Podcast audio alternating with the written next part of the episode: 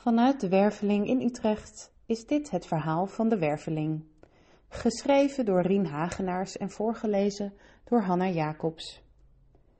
Hoofdstuk 9. Waar is het goud?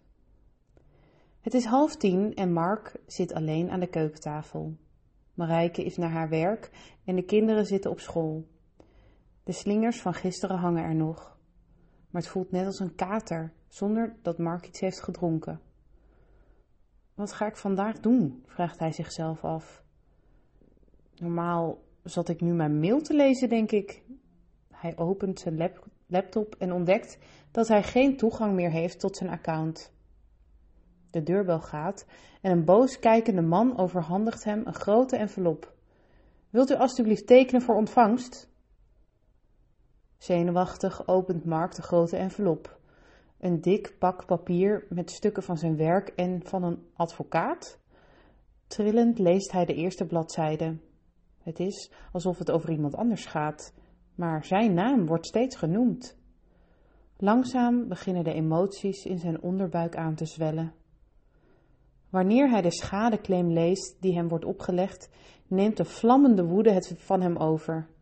Jarenlang heb ik me uit de naad gewerkt voor dit bedrijf, Bakkengeld hebben ze aan me verdiend en nu flikken ze me dit?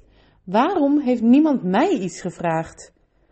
Hij legt de papieren op zijn bureau en boos ijsbeert hij door de huiskamer en bedenkt allerlei dingen die hij kan gaan doen. Maar uiteindelijk doet hij niks en moedeloos ploft hij op de bank. Starend naar de huizen aan de overkant valt zijn blik op het drakenei. De grijze lucht buiten geeft het ei een grauwe kleur.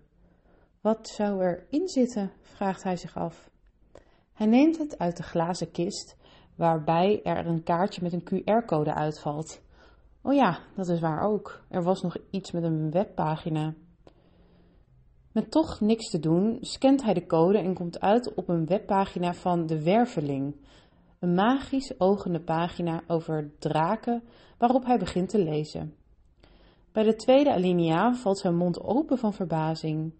Draken kunnen na jaren van liggen snurken op het goud plotseling ruw wakker worden gemaakt en ontdekken dat al hun goud verdwenen is.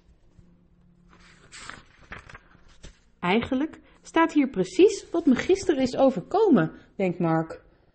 De afgelopen jaren heb ik liggen slapen in het comfort, comfort van mijn goed betaalde baan waar ik vroeger avonturen beleefde, was ik de afgelopen zeven jaar toch wel een beetje ingedut. En de boze blik op zijn gezicht maakt plaats voor een kleine glimlach. En zo daalt Mark een uurtje later de trap af, tegenover de winkel van Sinkel, voor zijn tweede bezoek aan de werveling. Achter de toonbank staat een man met een wat kalend hoofd en grijs haar. Mark vraagt zich af waar de blonde vrouwen van gisteren zijn gebleven. Kijk rustig rond, zegt de man tegen hem. Maar ik moet terug naar mijn opleidingsgroep. Maar ik zal even iemand voor je roepen. De man gaat de trap op en verdwijnt door een poortje in een grote ruimte die hij door de glazen deur kan zien. Daar zit een groepje mensen aan een grote witte tafel. Zijn oog valt op het eerste deel van het plafond.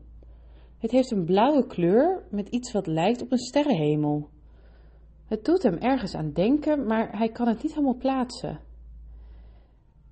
Rennes le Château hoort hij achter zich. Het plafond van een mystiek, mysterieus kerkje in het Zuid-Franse Katarenland. Een bedevaartsoord voor spirituele goudzoekers. Vrolijk kijkt de blonde vrouw van gisteren hem aan. Mijn naam is Celeste en ze schudt hem vriendelijk de hand. Leuk dat je er weer bent. Misschien ben ik ook wel op zoek naar mijn goud.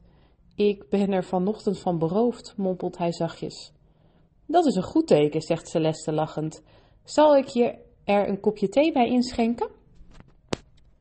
Volgende keer weer verder.